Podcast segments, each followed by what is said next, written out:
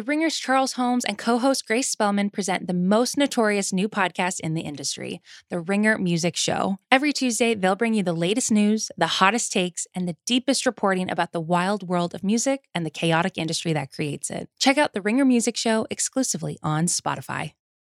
This episode is brought to you by Cars.com. When you add your car to your garage on Cars.com, you'll unlock access to real time insights into how much your car is worth. Plus, view its historical and projected value to decide when to sell. So when the time is right, you can secure an instant offer from a local dealership or sell it yourself on cars.com. Start tracking your car's value with your garage on cars.com. This episode is brought to you by Jiffy Lube. Cars can be a big investment, so it's important to take care of them. I once got a car that I started out with 25,000 miles on, I got it to over 200,000 miles because I took care of it. You know how you take care of a car? You take care of the maintenance, the oil, the brakes, all that stuff. And if you don't, you can have a car just completely fall apart. When your car needs maintenance, head to Jiffy Lube. They provide automotive excellence at speed. Get your oil change, brakes checked, tons of other multi care services. It's all done by expertly trained technicians who actually care about taking care of you and your car. Jiffy Lube, car more. To find coupons and start an instant online estimate, visit jiffylube.com.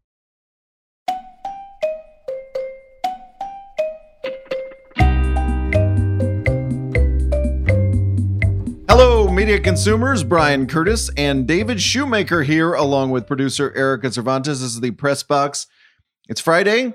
That means we answer listener mail. And David, I wanted to put a piece in front of you right from the top here because it's something you and I have thought about in various ways over the years. Mm-hmm. The story is called The Dying Art of the Hatchet Job Yeah. by Dorian Lynskey. Great, great title. Mm-hmm. And we will excuse Dorian Lynskey for using the Ted Lasso discourse as his peg because that, that is banned from the press box forever. There's no discoursing about Ted Lasso here. But but he uses that as a way into a really interesting topic. Let me read you a little bit and we'll get into this here.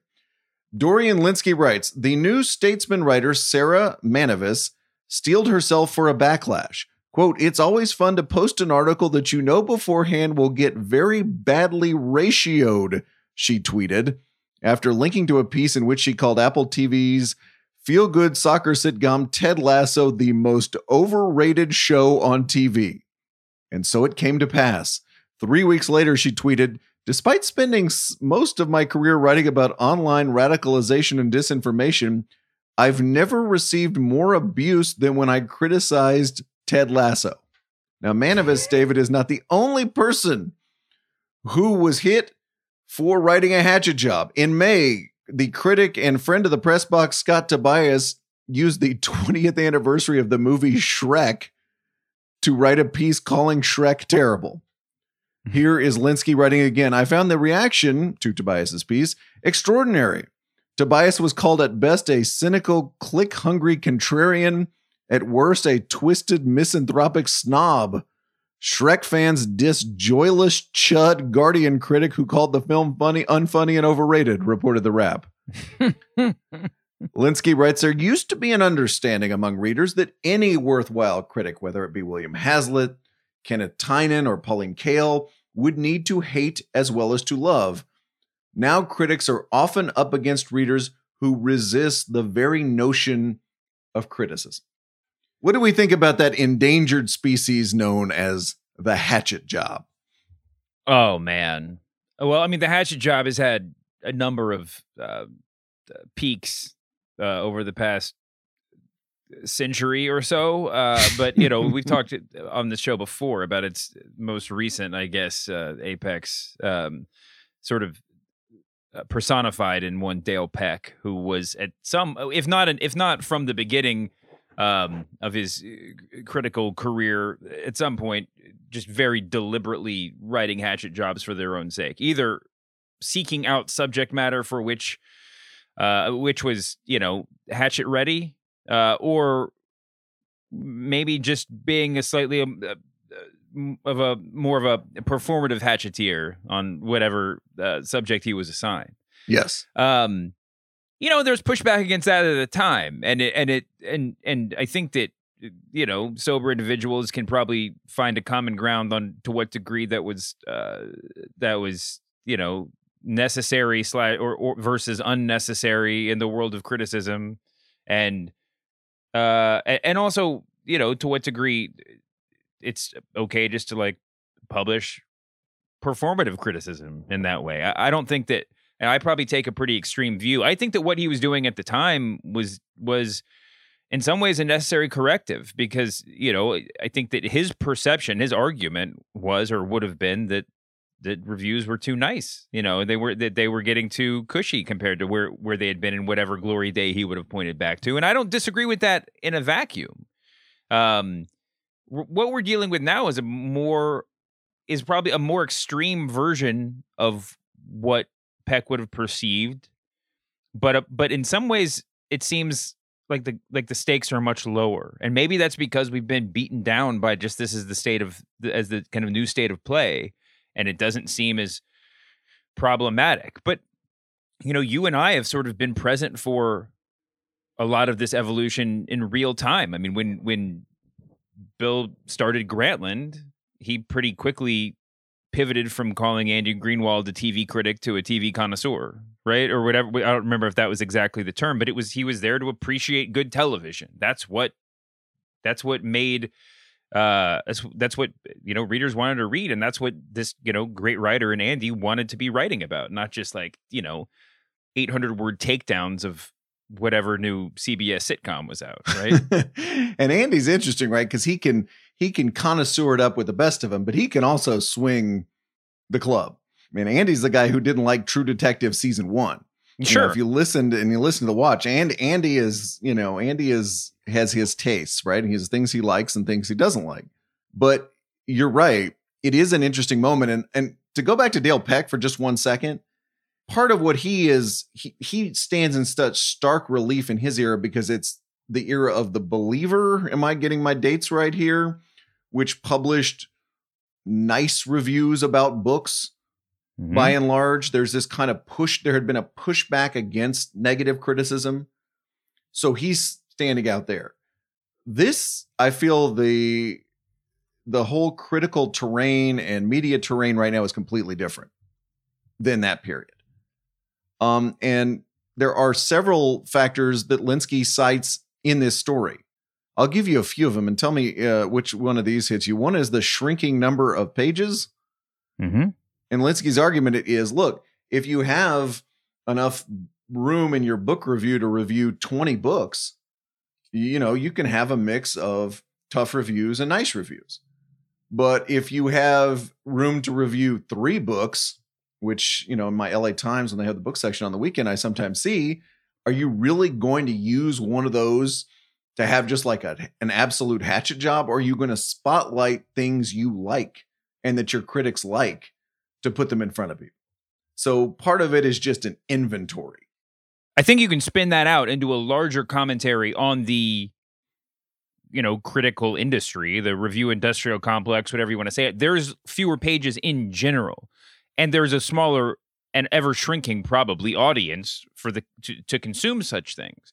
So, if you wanted to write, you know, a giant takedown of Jonathan Franzen's The Corrections when it came out, that would exist in a sea of positive reviews that presumably most of your audience would have also read, right? Yes.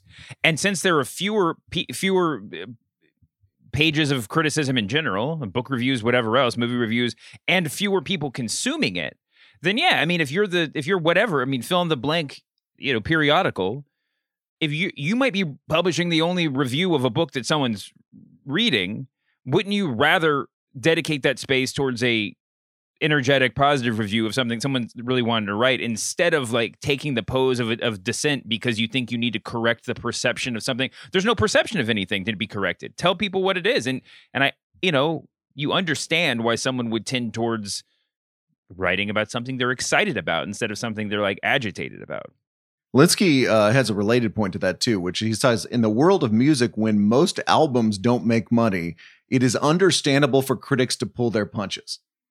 Sort of related to what you just said, because if everybody's making money off art, or a lot of people off books and movies and albums and things, I think then as a critic, you feel like, hey, that person made a lot of money. So Yeah. I'm going to say exactly what I want. I'm going to go after it with abandon. But if it is, at least in music criticism, a situation where like, wow, all albums are a lot of albums are tanking, then you're going to be like, what am what am I criticizing here? Something that didn't make this person any money anyway. And I think there is, and of course, that's not a hard and fast rule. People criticize independent films, small films, everything all the time.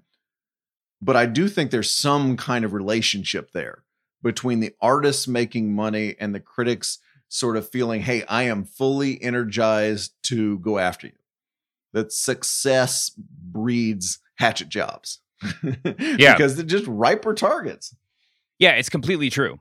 Um, eh, there's, I, I mean, the the pulling the punches uh, comment I think is exactly right. I mean, it's talking about, uh, you know, uh, when you when you look back at some of the great kind of literary hatchet jobs, they're taking on like authors of great esteem. You know, people with with long careers who are maybe have a stinker of a book or a stinker of an album or whatever. Um, and and also, you know, when you you know, if you look back at the Dale Peck era, a lot of the books that w- that would have been attacked seem to be sort of part of.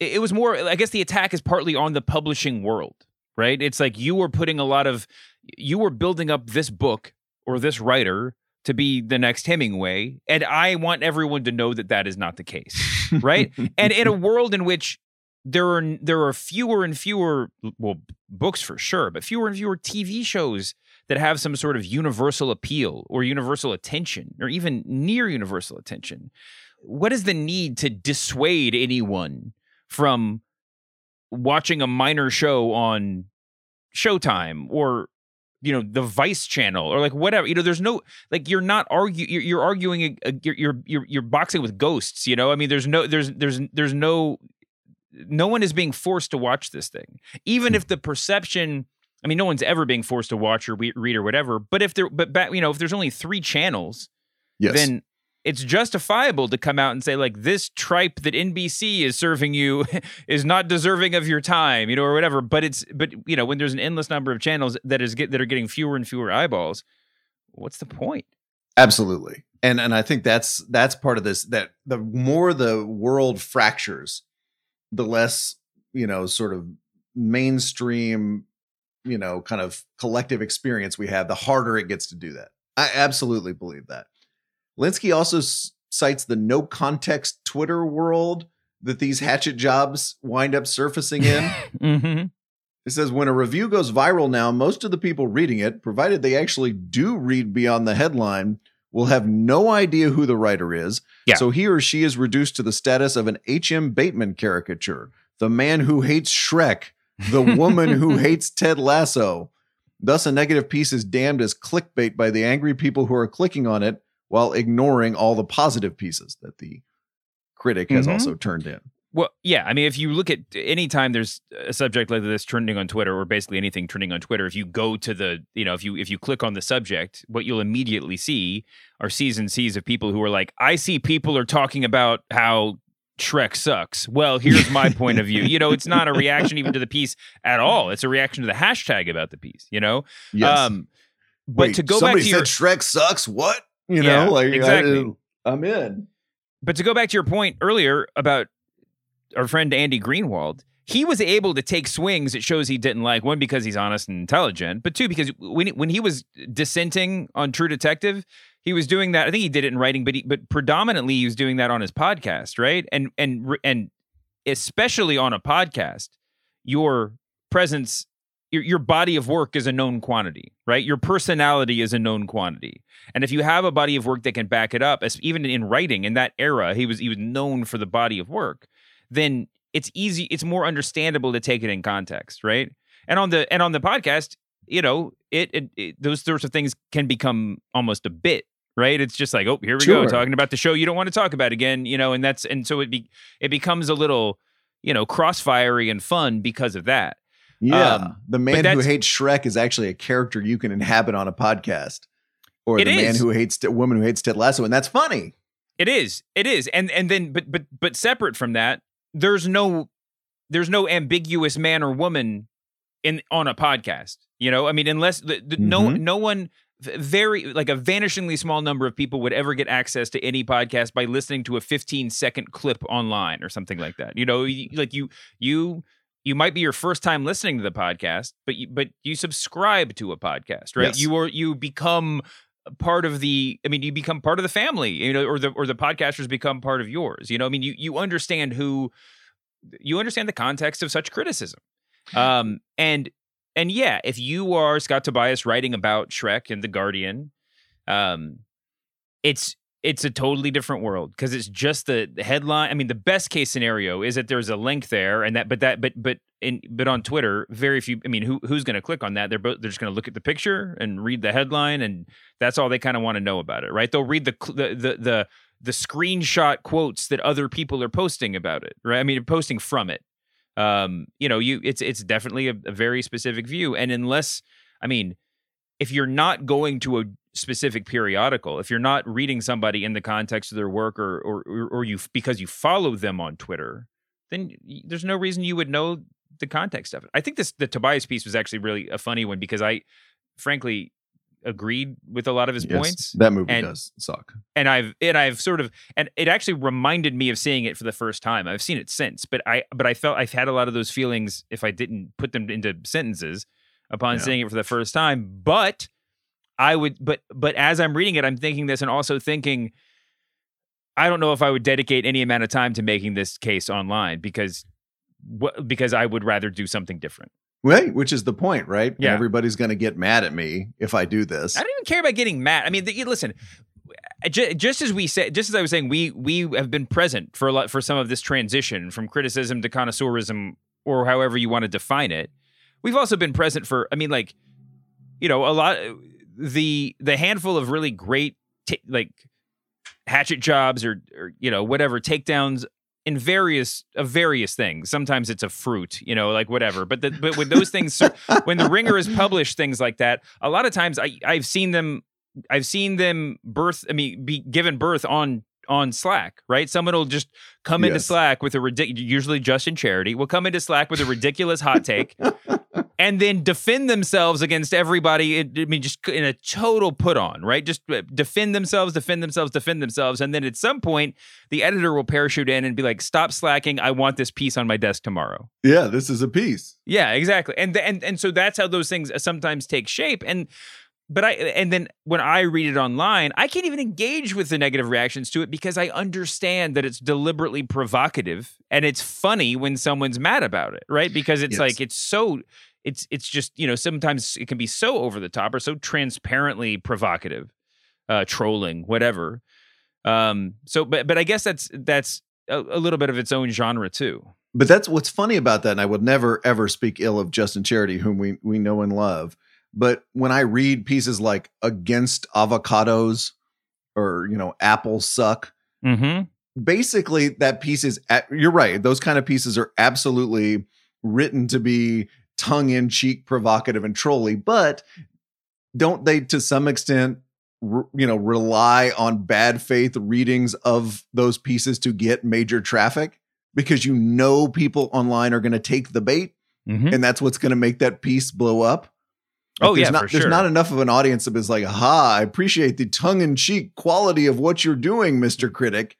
Really, what you want is you want that audience, and then you want a whole bunch of people like, "How dare you talk about avocados that way?" Okay, yes, yes, but and uh, this may be steering us way off course, but as a con- as a connoisseur of the form, you know, as or just as a reader of reviews for our entire lives, hmm what's intriguing about those pieces is that they're they're it's a high wire act. Right? It's like, can you get from this headline to a satisfying conclusion, knowing that you knowing like the the stakes and like how kind of ridiculous this thing is, right? You want to see the performance, and eh, to a certain extent, that relates back to the great, well, it, hatchet jobs or even just negative reviews of the past century, which is to say, it's actually not that hard to write a glowing review, right? You can say if you read a book. Are you and- sure? No, no, no. I mean, it. I think those it are actually hard. harder than the hatchet job. I Mhm. think with a but but it's but the best of them are high wire acts, right? It's like you it's it's difficult because you really have to earn it. Once you make people mad, they're gonna read it, right? And you have to actually like have a basis for what you're saying, and you have to do the research and you know like do the work and kind of get from Jonathan Franzen sucks all the way to Jonathan Franzen still sucks at the end of the piece. But like you have to, you have to. I, I just think it's You really to covered the me- waterfront from Yeah. Jonathan no, Franzen I know, but like you to got you have sucks. to you have to earn it, you know. And I think I think that in some ways that can be like when I would read Dale Peck, there's a sentence by sentence sort of grandeur to it, and you would just like you could crack up from line to line. But if you're gonna make a if you're really gonna critique a work of a major author, then you have to take the, what made them great into account and everything else. You know, it's I, I do think it's easier. It, it, it's not not every positive review is easy, but I do think there is an easy way out, which is just like bullet point five things you really like about something, and then just be Mhm. like another great work by Martin Scorsese or like whatever. You know, I mean, it's it's it, it can be a simpler form. You mentioned knowing critics better, knowing critics in the old days, like the way we know podcast hosts now. Mm-hmm. And in fact, Lynskey in his piece uh, cites our Siskel and Ebert podcast and the fact that, you know, knowing those guys meant that you would forgive them things when you disagreed with them. Like, you know, Mhm. Roger Ebert, four stars for Dark City, right? You're like, Roger, I think Dark City is like a three or three and a half star movie. I think you're just a little too excited about this, but that's okay because I know you, I like you, I'm interested in what your taste is.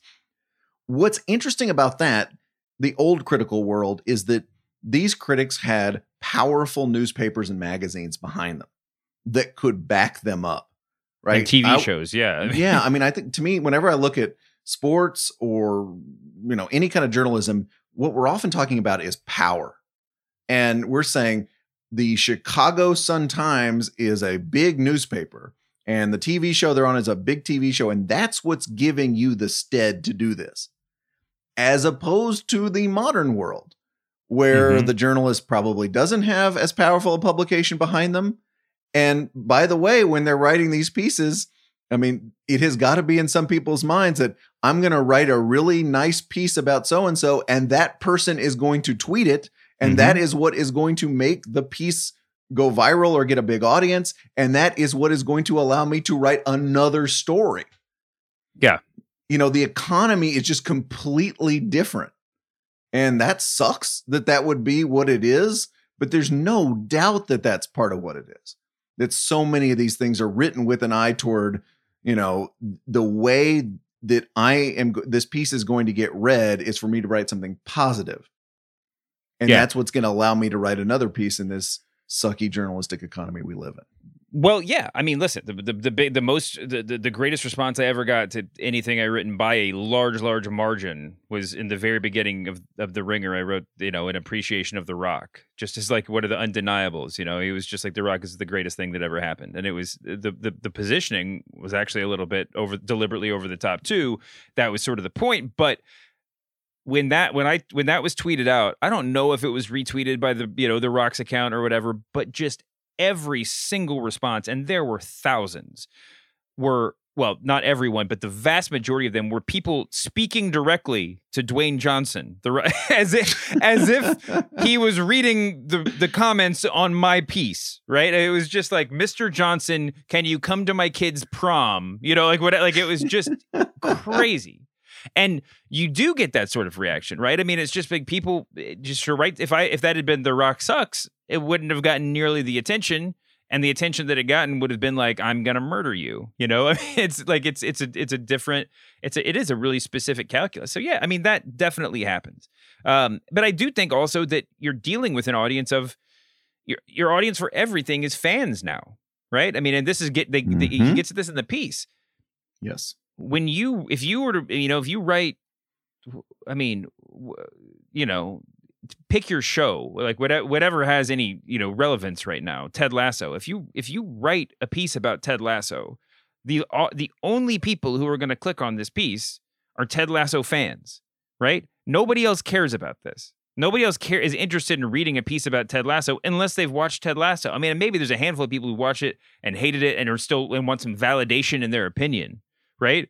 But like for the most part, even those people, have their own things that they're fans of, their own things that they want to fill their time with, their their own things that they care about, and those are the things that they're going to be interested about reading about online. If you watch Ted Lasso because your significant other is into it and you're just like, "All right, I'm going to read a book through the second half of this." then when you pop online the next day, you're probably going to be ta- thinking about something else. You know, I mean, it's not it, it's I just don't think people, well, I mean, there certainly are people who go and seek out disappointments in life, but for the most part, I think that people are finding things they love and they care about, and you know, they get their kicks by loudly defending it online. It's absolutely true. And also, what about the critics who set themselves up to write about Ted Lasso or something bigger, like I'm your clearinghouse for Ted Lasso Mm-hmm. recaps, talk, opinions, or bigger than that, Star Wars, Mar, whatever it is. Mm-hmm. What happens, right, is you set yourself up that way. You cultivate this audience of fans, this audience you're talking about that just wants to read about that single subject, essentially, or that's most of what they want to read. Then are you allowed not to like the thing you're writing about? Are you allowed to be like, hey, uh, the Bad Batch, it was fine. Yeah. It was fine. It was kind of a cartoon because sometimes doesn't the audience get really mad if you Mhm. say that and you know say wait a second I came here because we all love Ted Lasso and Star Wars and you're telling me you only kind of love the most recent product of that universe. That's not what I signed up for. That is not what I want from you and doesn't that discourage perhaps some nasty or critical opinions? Yeah. Well, I mean, there's one obvious example of that, and that's Game of Thrones, right? I mean, there are people were made entire careers out of being Game of Thrones critics and podcasters and whatever else.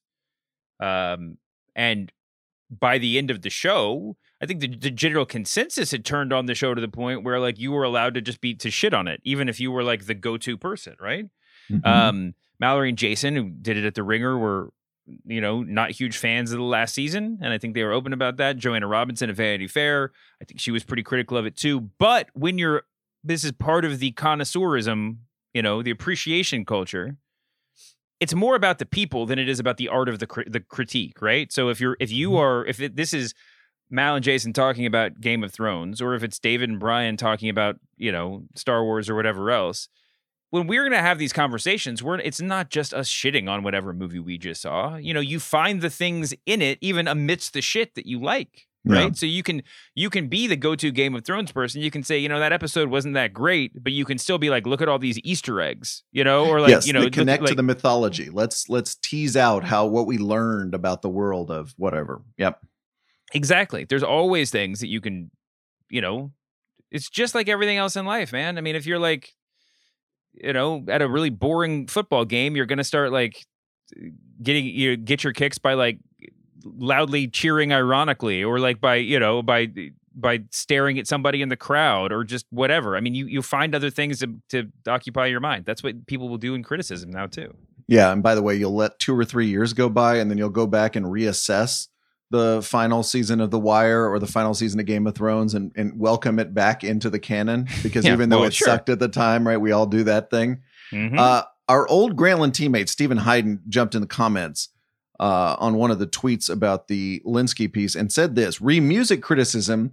I think it used to be more common for certain critics to review everything, even albums and Mhm. genres they might not know much about. Now Yeah. there are experts and enthusiasts for everything, so those people tend to review albums in their area of expertise."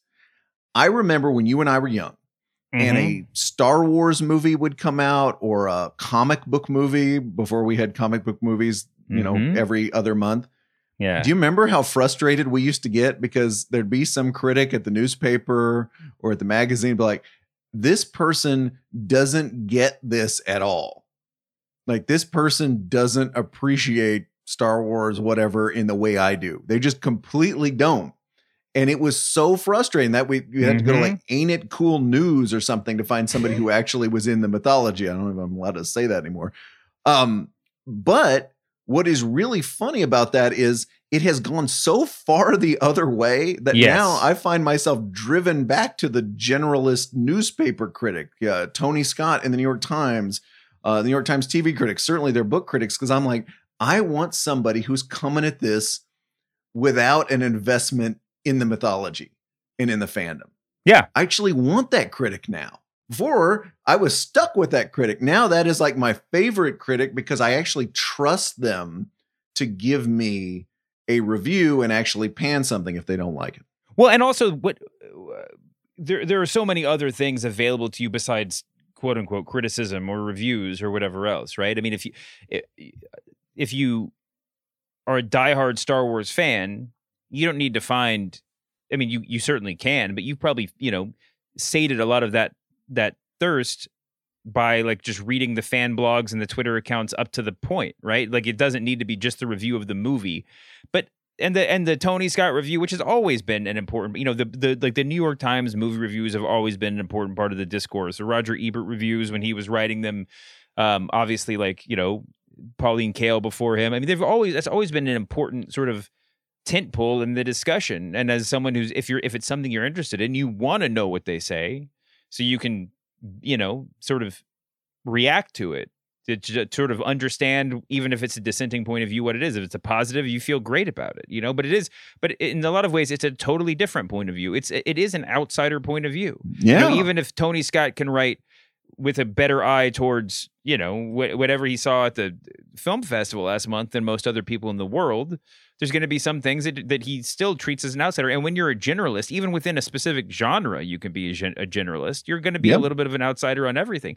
That is how the world is changing i mean you and i both know there's the world writing on the writing for the internet is so much harder than it was writing in print. And eh, because not only does like is is all of the information available to everybody right? It's like the barrier for entry is so much lower. Mm-hmm. a music reviewer in 1985 presumably spent more time listening to music and having her and, and having access probably to like office music libraries or home music libraries that none of the readers had any access to right yeah. Oh, um, oh, yeah. And it was, and the whole thing was, do you have all these? Yeah. Do you have all these CDs and discs in your house that you yeah, can go you, back and listen and and reference? Yeah. And you don't. You don't. And so you would just take them at their word, right? Yeah. If you're like, I don't remember, even if it, even if you thought you disagreed with them, you would just assume that they have the, the you know, they're right and you're wrong. Um, the, and now not only does everybody have access, there's no, the barrier for entry is so low in terms of just the knowledge base. All you have to do is pull up Spotify or whatever else, and you can YouTube and and you can hear all the music. You can hear everything that's being that is being compared to. But also, like, it, there are people who one are going to spend more time than every writer with this stuff. Right. I mean, people who are mono, like, you know, monomaniacally obsessed with a certain subject that will know more than everything you write about. And they are present online as well as part of the discourse. Like they're, you know, they're replying to the tweets about your story. So it's it can be it can be like paralyzing at times to be a writer. And yes, it's it's it's uh you know the idea of the generalist who is good at above all other things reviewing of like critiquing is still incredibly compelling. Um but it's it's hard to imagine a world now or in the future where there's more than a small handful of those people. You know, it's like you have to sort of earn your position as the critic of note, you mm-hmm. know, and then, and to sort of, I mean, then to a smaller degree, it's like everybody with a blog, which doesn't really exist anymore, but you know what I mean? It's like anybody with a personal outlet on Facebook or Twitter or whatever else. There's a lot of people who have who are generalists and have opinions about everything and don't need to like everything. But that's like a personal outlet, right? The the idea of that being a a, a position with a national platform, I mean, that might largely be behind us. I think so. It's just it's the shrinking number of generalist outlets. You know, where where are you going to go to do that now? The New Yorker, New York Times, Washington Post. Is that going to exist at local newspapers? It does to a point, but they're shrinking, right? And and those people in Fort Worth, Texas, can read the New York Times. So that do they need? Is the Fort Worth Star Telegram going to bother with a fully loaded, you know, music critic and movie critic and TV critic? Maybe not. Mm-hmm. It's an interesting. I do want to add one more point, uh, and and in here I'm putting both hands on the electrified rails. But as a lot of us transition from writers first and foremost to writers and podcasters, mm-hmm. and need as part of our podcasting diet guests to come on our podcast, often the same guests who made the art or did the thing or were the yeah. sports commentator. Isn't there a danger that we start to pull a punch here and there? Maybe not dramatically so, but you know, take a couple miles off the fastball, to use one more sports metaphor, because we want that person to come on our podcast, which has a good, you know, which then reflects well on us or drives traffic to the pod or whatever it is. Certainly, certainly an idea worth considering. Yeah. Yeah. I mean, it, it, it does feel like you have.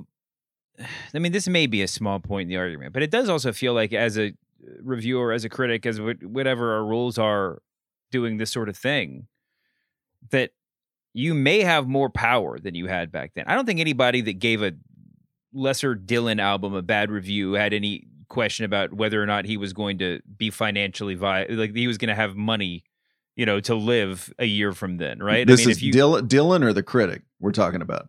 No, the Dylan. You know, I like I don't. I'm not sure, you, but that's a good. That's a question. I mean, that's a good point too. I do think that you know that that there's a humanity that's kind of imbued upon a lot of the people that you review now, both but but both because of celebrities being sort of ever present in media and and you sort of know them in different ways and everything else like we might know or used to have known a reviewer but also just in terms of like this kind of stark humanity of it, man. You don't. It's like even if you hate something, you're just like, now listen, I don't want Bryan Curtis to lose his job, right? But I mean, his podcast isn't great, but like, how much time am I going to spend? Like, what if his employer hears me and they're just like, you know what, you're right, Bryan, you're fired. Like, nobody wants. I don't hate anything that much, you know. Yeah, and it'd have to be really bad, you know. I guess so. By the way, uh, speaking of hatchet jobs, in the Baffler Dale Peck, the aforementioned Dale Peck, is out with a big critical piece about Andrew Sullivan. Who says the hatchet job is dead, David? The exception that proves the rule, maybe. There's one more thing, and I almost hesitate to mention it, but if you're talking about people coming on your podcasts and the way that might skew your review of something, you also have to consider the potential for future employment with the people that you're reviewing and or the hmm. people that they're associated with, right? Okay. There is a certain comfort that comes from being the film critic of the Chicago Sun Times, and in, when when when you become an institution, you can feel comforted that you will probably re- remain an institution for as long as you want to keep doing it, right? It's slightly different if you want to just completely go after a public figure who may or may not have be an investor in some place that would want to hire you in the future or, no, or right. they might have a personal relationship. There's so many i mean listen it's one thing to take to do a martin scorsese takedown. You probably won't be crossing paths as martin scorsese but if you wanted to do a no. You know i mean if you wanted to do a the barstool sports takedown and you you basically have to just acknowledge I'm never going to work for Barstool Sports, right? You may or may not want to, but like as just a as just an option. I mean, it's just an example, and those things I think probably you know affect the way people write now too.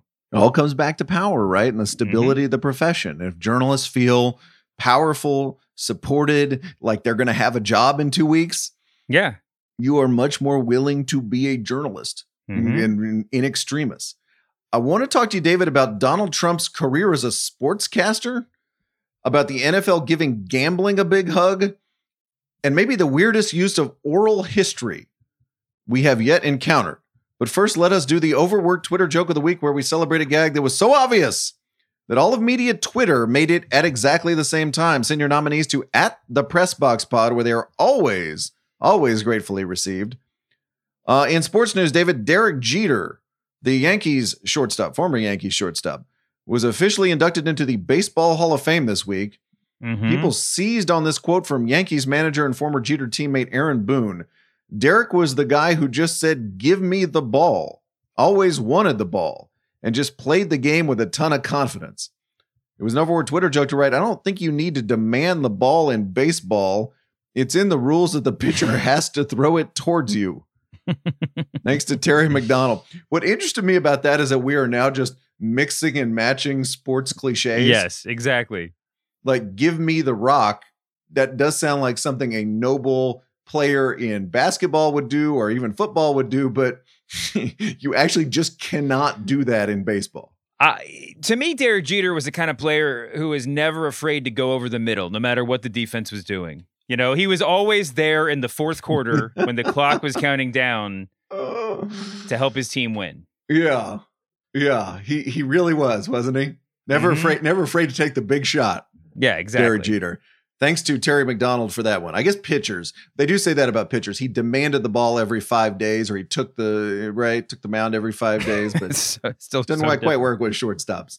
In U.S. Open tennis action, David, the men's number three seed Stefanos Tsitsipas lost to the Spanish player Carlos Alcaraz. It was an overworked Twitter joke to write that he could not escape from Alcaraz. Yes. Thanks to Mike Miller. I think uh, Carlos Alcaraz will probably be uh, hearing that very badly strained pun for the rest of his career. Yeah. Is there, finally- w- wait, is it if he if he continues to be good? Okay. If Carlos Alcaraz is the next Pete Sampras, Okay. is there a point where we have to pre, like retire those puns? Yes. I, I think Uh, the time is right now.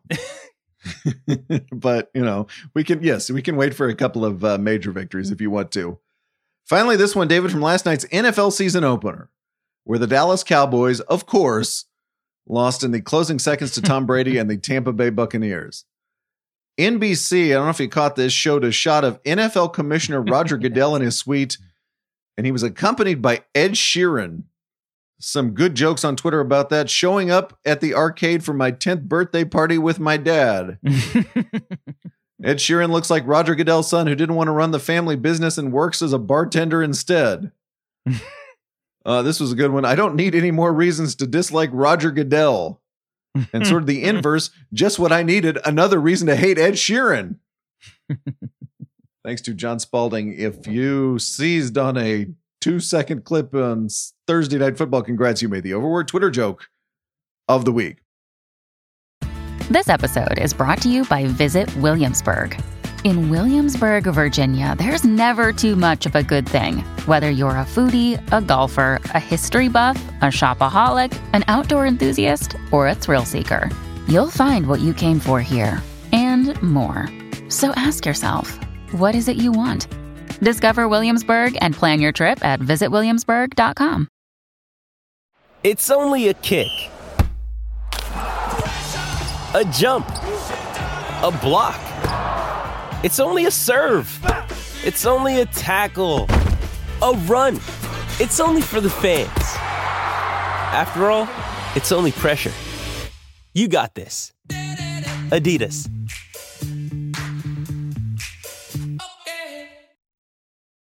Hi, it's Stephen Colbert, and I'm here to tell you about The Late Show Pod Show, which is the podcast of The Late Show with me, Stephen Colbert, and I'm here with my uh, producer of the podcast, Becca. Hi, Becca. Hi, Stephen. So, what do people get when they listen to The Late Show Pod Show? Let's let's sell this thing. The extended moments for sure, because we run out of time for broadcast, but we have plenty of time on the podcast. It's kind of like being a live audience member of the show because you get things that no one else hears. Listen to The Late Show Pod Show with Stephen Colbert wherever you get your podcasts.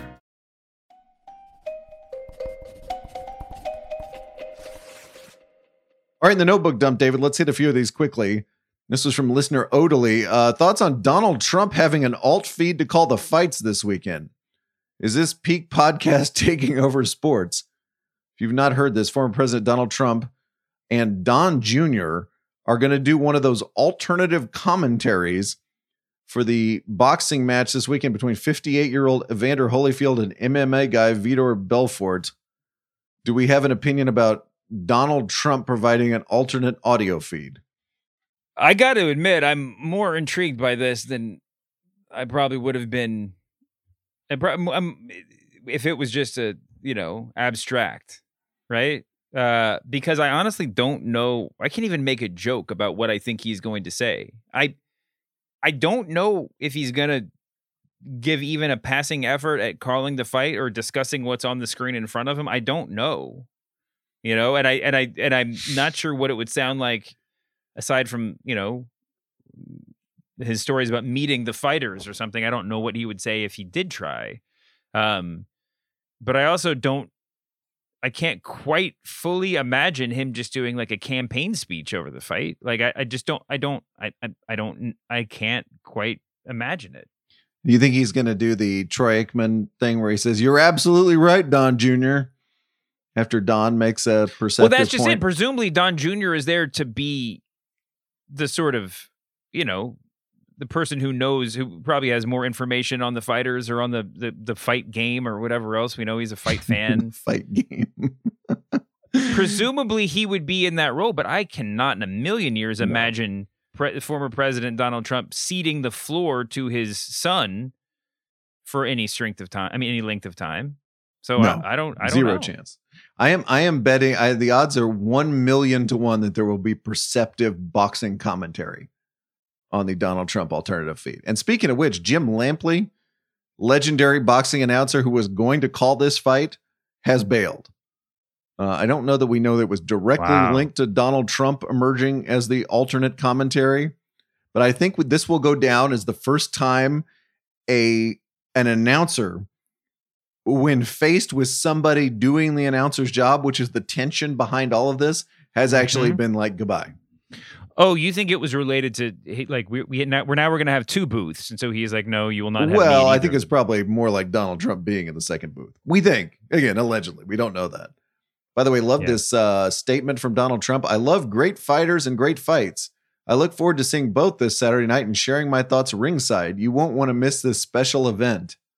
Doesn't that sound like a press release Donald Trump would have released in like 1988? Mhm. Like when there was a Is he actually going to be at ringside? Yeah, apparently. Doesn't that? He that wants a feels good a real view. security issue. he wants to make sure he can uh, see the angles.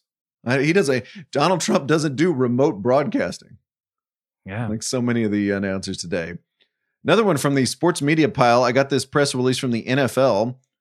Uh, it reads thusly: Host Rachel Bonnetta, formerly host of the gambling show on FS1, has joined the NFL Media Group. In her role, Bonnetta will contribute and lead legalized sports betting focused content. What a phrase on NFL Network as well as the NFL's digital platforms such as NFL.com and the NFL app. Rachel Bonnetta, David, brings gambling to the NFL. What do we think of that?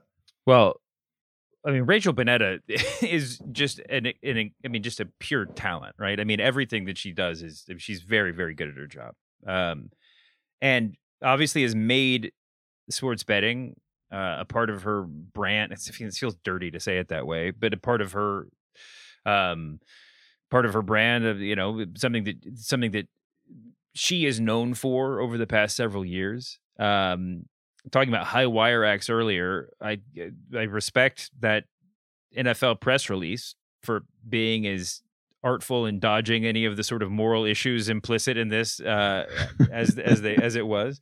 Legalized sports betting focused content. Like yeah, we just want to make sure we're not we're not endorsing gambling here. We're just legalized sports betting. That is that is we're going out of our way to say that. she's sort of a perfect fit for what the for the NFL network because at the end of the day the number one thing is to is not to not to take on any previously prevalent moral issues about gambling about betting they're not they're, they want to avoid those altogether they hope that they never come up right that's i Mhm. mean it's it's it's no no one's going to sort sort of say even mention the fact that public perception has turned or that the law has turned or anything else. We're just going to pretend none of that other stuff ever happened.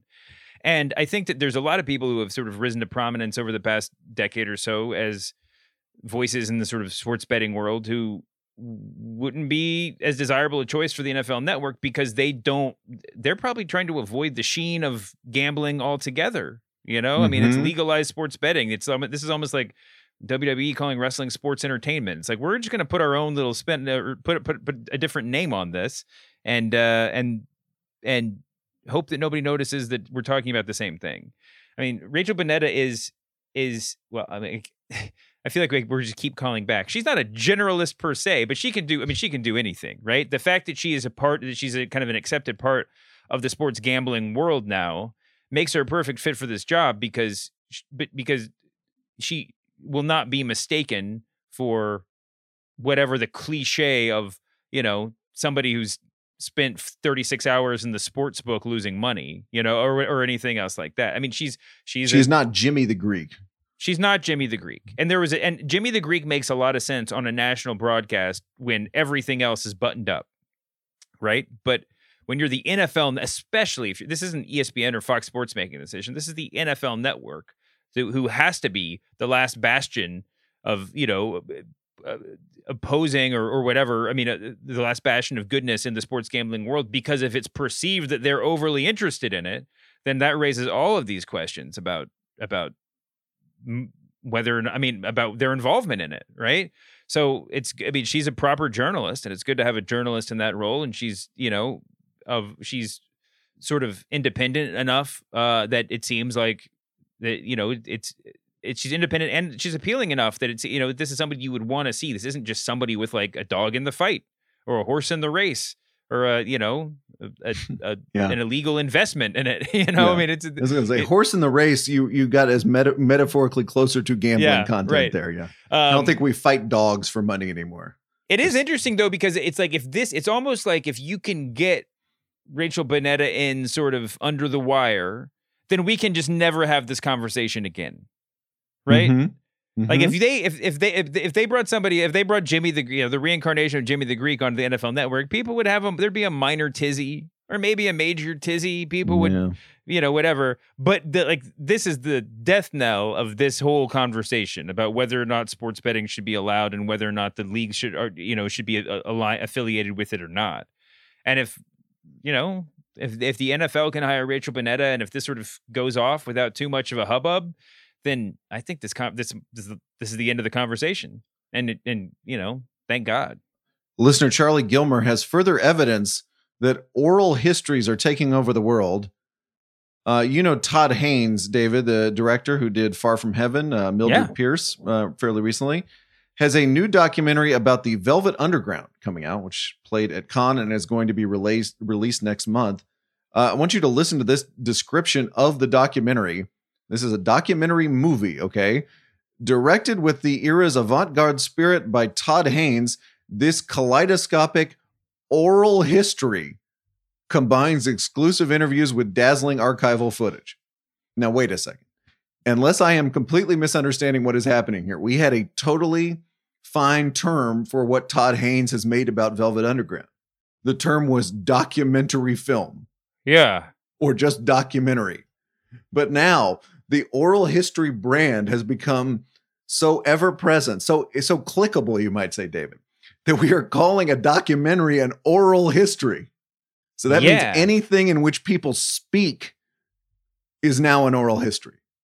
That that Is is, it- that is Rachel Bonnetta's new show will be an oral history Wait, of wait. gambling. I'm going I, I want to try to make the case for this. Okay. It's it is it is absolutely inane. But if you if you felt compelled to distinguish between a documentary that was entirely primary source interviews with the people that mattered and a documentary that had a Morgan Freeman voiceover carrying you through half the story and like archival news footage and whatever else. Why do I have to choose between these two things? Anyway, Yeah. Please continue. If you wanted to make it clear, no, this is not just another.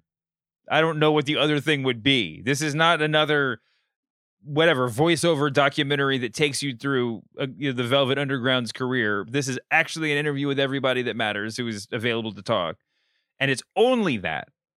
Well, I guess there's that. That is a that is a significant distinction. If it mat, but if it matters, but it's it probably doesn't. you know what that sounds like to me? A documentary. yeah. Yes. That's what Well, that sounds the- with interviews maybe- with the participants retelling the story of something that happened. That yes, that is a documentary. No, I know, but maybe the problem is the documentary has gotten too has gotten too uh, ambiguous over the years. You know, I mean, like, listen, everybody who's listening to this is like gone to the documentary section of whatever streaming app they're on and pushed a button and realized they were watching like an episode of Investigation Discovery. You know, and they're like, wait, this is this is not a documentary by any definition that I'm familiar with. I guess it is, by you know, but I think documentary in general has gotten a little bit too fuzzy. Yeah, Netflix era, it really is. Uh, everything is a documentary. But I, I, I, I'm drawing the line, man. I'm done. Yeah, the, the, or those like kooky conspiracy theory documentaries that are on YouTube Yeah. that have actually made their way onto Amazon and Netflix and other streaming platforms, where it's like that one guy with the robot voice talking over like appropriated news footage or something. Yeah. Like that's like that's is that a documentary? you know It how I feel about all this, the documentaries and the long form podcast where it's like someone got murdered. That's the that's the plot of every one of them. Hell, you can. I hate those so much. You can call them oral history for all I care. uh, our only in journalism word of the day, David, comes from Justin Michael. It's a really good one. I don't think we've had this one yet. Defanged. Oh, Defanged. There's no. Well, there's there are very few people on earth that have used the word defanged in casual conversation. Yeah, I think that's But I a think that's right. defanged federal agency is something you often read about in journalism. hmm Thank you to Michael for that. It's time for David Shoemaker guesses the strained pun headline. Yeah. The last time we did this, which I can't even remember the day, uh, we did the Bears quarterback situation, and the headline was "Right to Bear Arms?" Question mark. It's like sometimes when I'm doing art for the the ringer.com, if there's a more conceptual piece, so they're like, yeah, just you know, this, it's not just players facing off or whatever. I'll keep trying and trying, and I don't, I can't figure out the right angle to make it look like a great like New York Times op-ed illustration or whatever, or opinion opinion page illustration. I can't figure it out, and then at some point I just go, you know what? I'm just going to take every single element that is a, that I've been working with and put it on a black background and just sort of move things around and like there it is like everything's there it's fine that's what i feel about the right to bear arms it's like it's a pun because there are two puns you know it Yes. but like and the sentence i'm not sure it's all there it, that there's everything's there in front of you we'll accept it Today's headline comes from Jay Fisher. It's a funny NBA story from the Minneapolis Star Tribune. Uh, I'll read it to you, David. Timberwolves coach coach Chris Finch said Wednesday that Anthony Edwards, former number one overall pick, has grown. By that, Finch didn't only mean Edwards is improving his game, he meant the 20 year old guard has actually gotten taller from the time the Wolves drafted him in November from around six foot four to approximately six foot six. Okay, a basketball player is officially taller. What was the Minneapolis Star Tribune strain pun headline? basketball growth spurt um above the rim uh uh Mm. tall tall uh Tall is kind of the word we're uh, pivoting off of here. tall oh tall don't lie Or Tall like- don't lie. is that right oh you got it. Bang. He is David Shoemaker. I'm Bryan Curtis. Production magic by Erika Cervantes. We, uh, as we roll into this weekend, invite you to listen to our 9/11 podcast interviews with James B. Stewart and Tom Junod about pieces they wrote after the terror attacks 20 years ago. We are back Monday with more lukewarm takes about the media. See you then, David. see you later Bryan